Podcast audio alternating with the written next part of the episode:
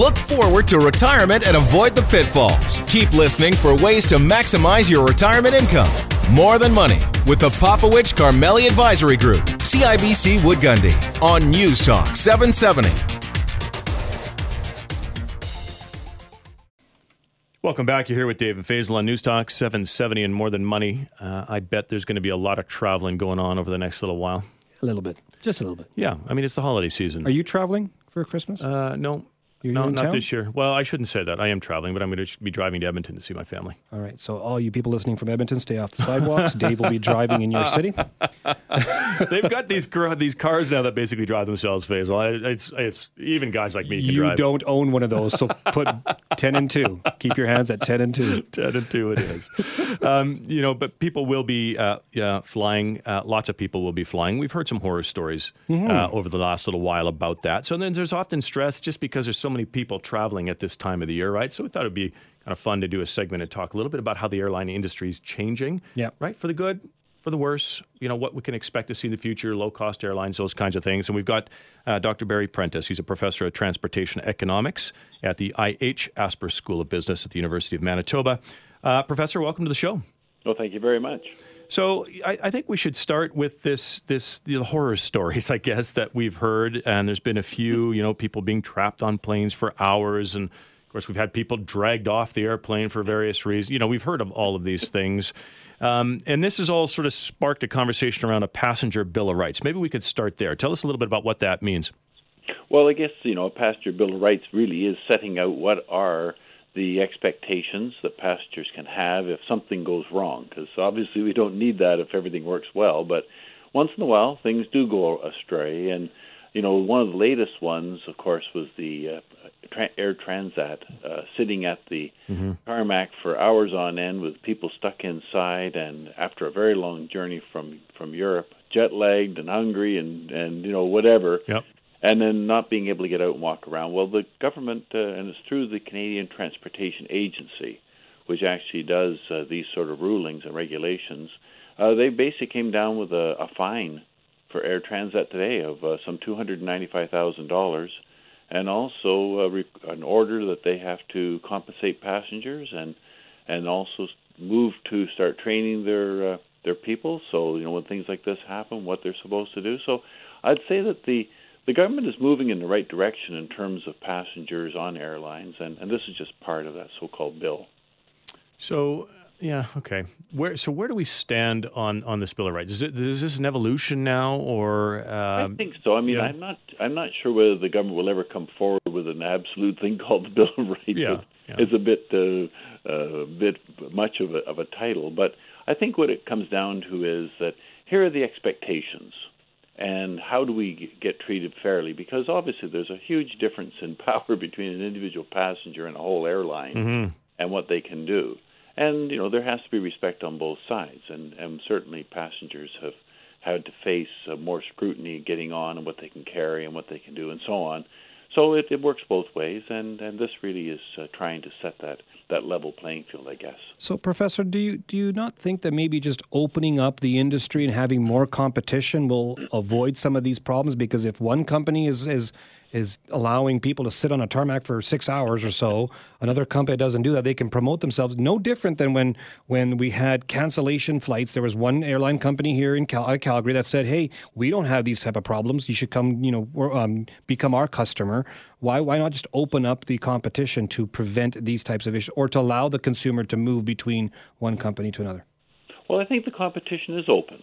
And indeed, anybody who wants to start up an airline is welcome to do that. And, and there are two companies, well, Flair, which has started up, and, and Jetlines, which is uh, coming on board supposedly in the spring, and, and another one that is in the wings that may come in.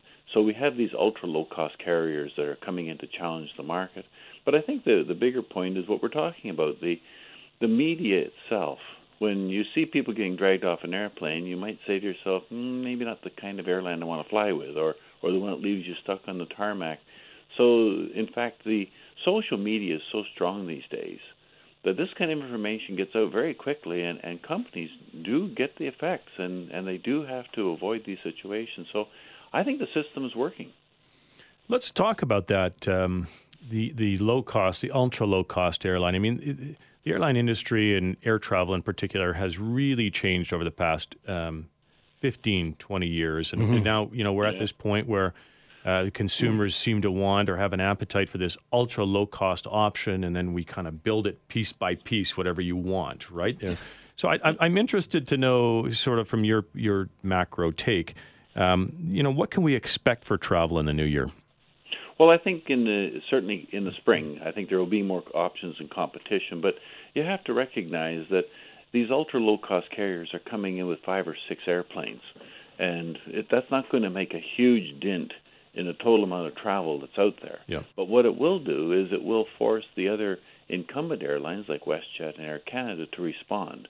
Air Canada's uh, sort of taken a wait and see approach, but WestJet has been very active. They've they're developing their own in I don't want to call it in house, but it's a separate uh, ultra low cost option of their own.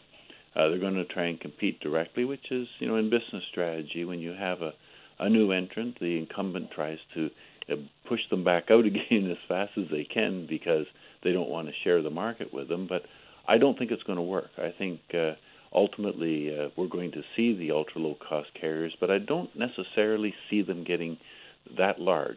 And and I say that because uh, they really are serving the kinds of markets like Hamilton and and uh, Abbotsford and, and yep. other places that don't have the kind of service that we normally have. I don't think they're going to be flying Calgary, Toronto anytime soon. And Professor, do you really think this is a low cost carrier, or this is just the uh, the skinny version of flying? And then if you want to if you want to wear two pairs of shoes and, and a carry on, and maybe even have a drink, like a, you know maybe a beverage on the on the flight, you have to pay like seven hundred dollars more, and so you're paying the same flight as if you're in a business class of another airline, anyway. So what's the is it really truly low cost, or is this just a a fly per, per for in an individual, and if you price, want anything yeah. else on top of that, you're you're bundling up and paying more.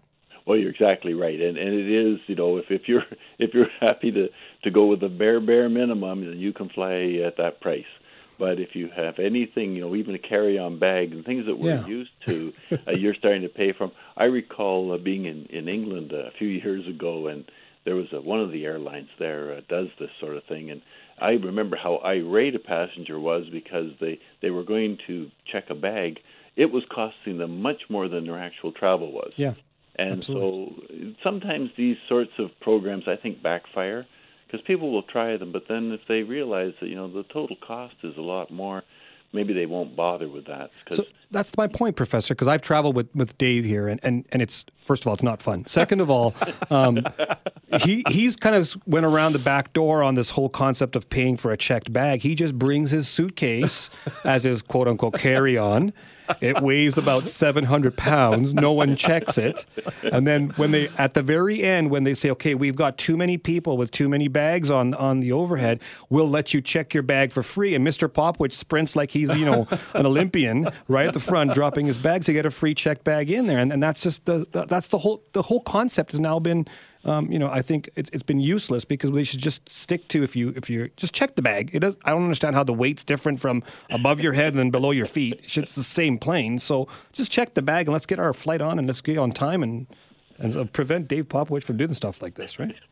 well, what you're talking about is what we would, we would refer to as gaming the system and a certain number of people can do that and, and get away with it. But and and it's a real problem for the airlines because on the one side, anything they charge for that bag goes right to the bottom line. That's that's just extra money in their pockets, and so they love that. But they also have to deal with the issue of customer service and keeping people happy. So you know there is that trade-off of of how much do you become the the, the Gestapo at the gate, you know, defining mm-hmm. people's bags and turning people away or, or causing problems versus how much revenue you can get. It's a fine line, and uh, I pre personally I don't think it's a good idea uh, I think that you know incorporating the the cost of whatever that bag is into the fare is is a better deal for everybody. Helps people get on and off the airplanes, but you know again, this is one of their policies, and it seems to have worked for them in terms of revenue. But it, it's also you know this this model also exists because customers are asking for it. Right? They're, companies aren't just coming out with this for the sake of coming out with it. Really? A customer Yes. asked, I want my free Yes. bag, and then It if I can't changed get it, over 20 years. Absolutely. I think it's a cash grab, my friend. It has changed. We're gonna- want that initial low price, right? That's what they want to see. That's how consumers buy these days. So I, I, I agree. It'll swing back at some point. You're always you're going to pay the same price. One way or another, the plane still costs a certain amount of dollars to fly. Correct. And they need to make a certain amount of profit. And so now it's just to figure out, you know, how is Faisal going to pay for this ticket today, right? How do we get that 700 bucks out of them? well, we'll charge them 8 bucks for the, To the fly flight from and then Calgary so- to you know, Edmonton, seven hundred dollars. Seven hundred bucks for the yeah. So I, it's interesting to see the response to that. Listen, we- we could talk about this longer and have some some more fun with that. But uh, I want to thank you for joining us and shedding some light on this whole notion of Bill of Rights and uh, and what we see happening in the new year. It was my pleasure, and bye for now. We've been joined by Dr. Barry Prentice. He's a professor of transportation economics at the I.H. Asper School of Business at the University of Manitoba. Before we sign off here, we we got to talk a little bit about uh, about um, how to build travel, whatever the end cost is going to be, whatever the cost of that flight is, into your plan. If that in fact is part of what you want to do So in one thing we've been talking about this whole segment has been just how, transparency. Tell me how it's going to work. How what do I have to pay, and how do I how do I get to my destination? And people think retirement is a destination, so we're going to talk about that, the full transparency, the overall portfolio, and how do you profit and protect in these types of markets on Tuesday, January twenty third, seven p.m. at the Crowfoot Co-op Wine and Spirits. Now you need to reserve your seats, so give us a call at 966-8400. That's 966-8400 or go to our website at morethanmoneyradio.com. After the break, we're going to talk about the age of retirement and what the right number is from a government financial perspective is. It's on Newstalk 770 and More Than Money. David Popowich and Faisal Karmali are portfolio managers and investment advisors with CIBC Wood Gundy in Calgary. The views of David Popowich and Faisal Karmali do not necessarily reflect those of CIBC World Markets Inc. Clients are advised to seek advice regarding their particular circumstances from their personal tax and legal advisors. If you are currently a CIBC Wood Gundy client, please contact your investment advisor. CIBC Wood Gundy is a division of CIBC World Markets Inc., a subsidiary of CIBC and a member of the Canadian Investor Protection Fund, an investment industry regulatory organization of Canada.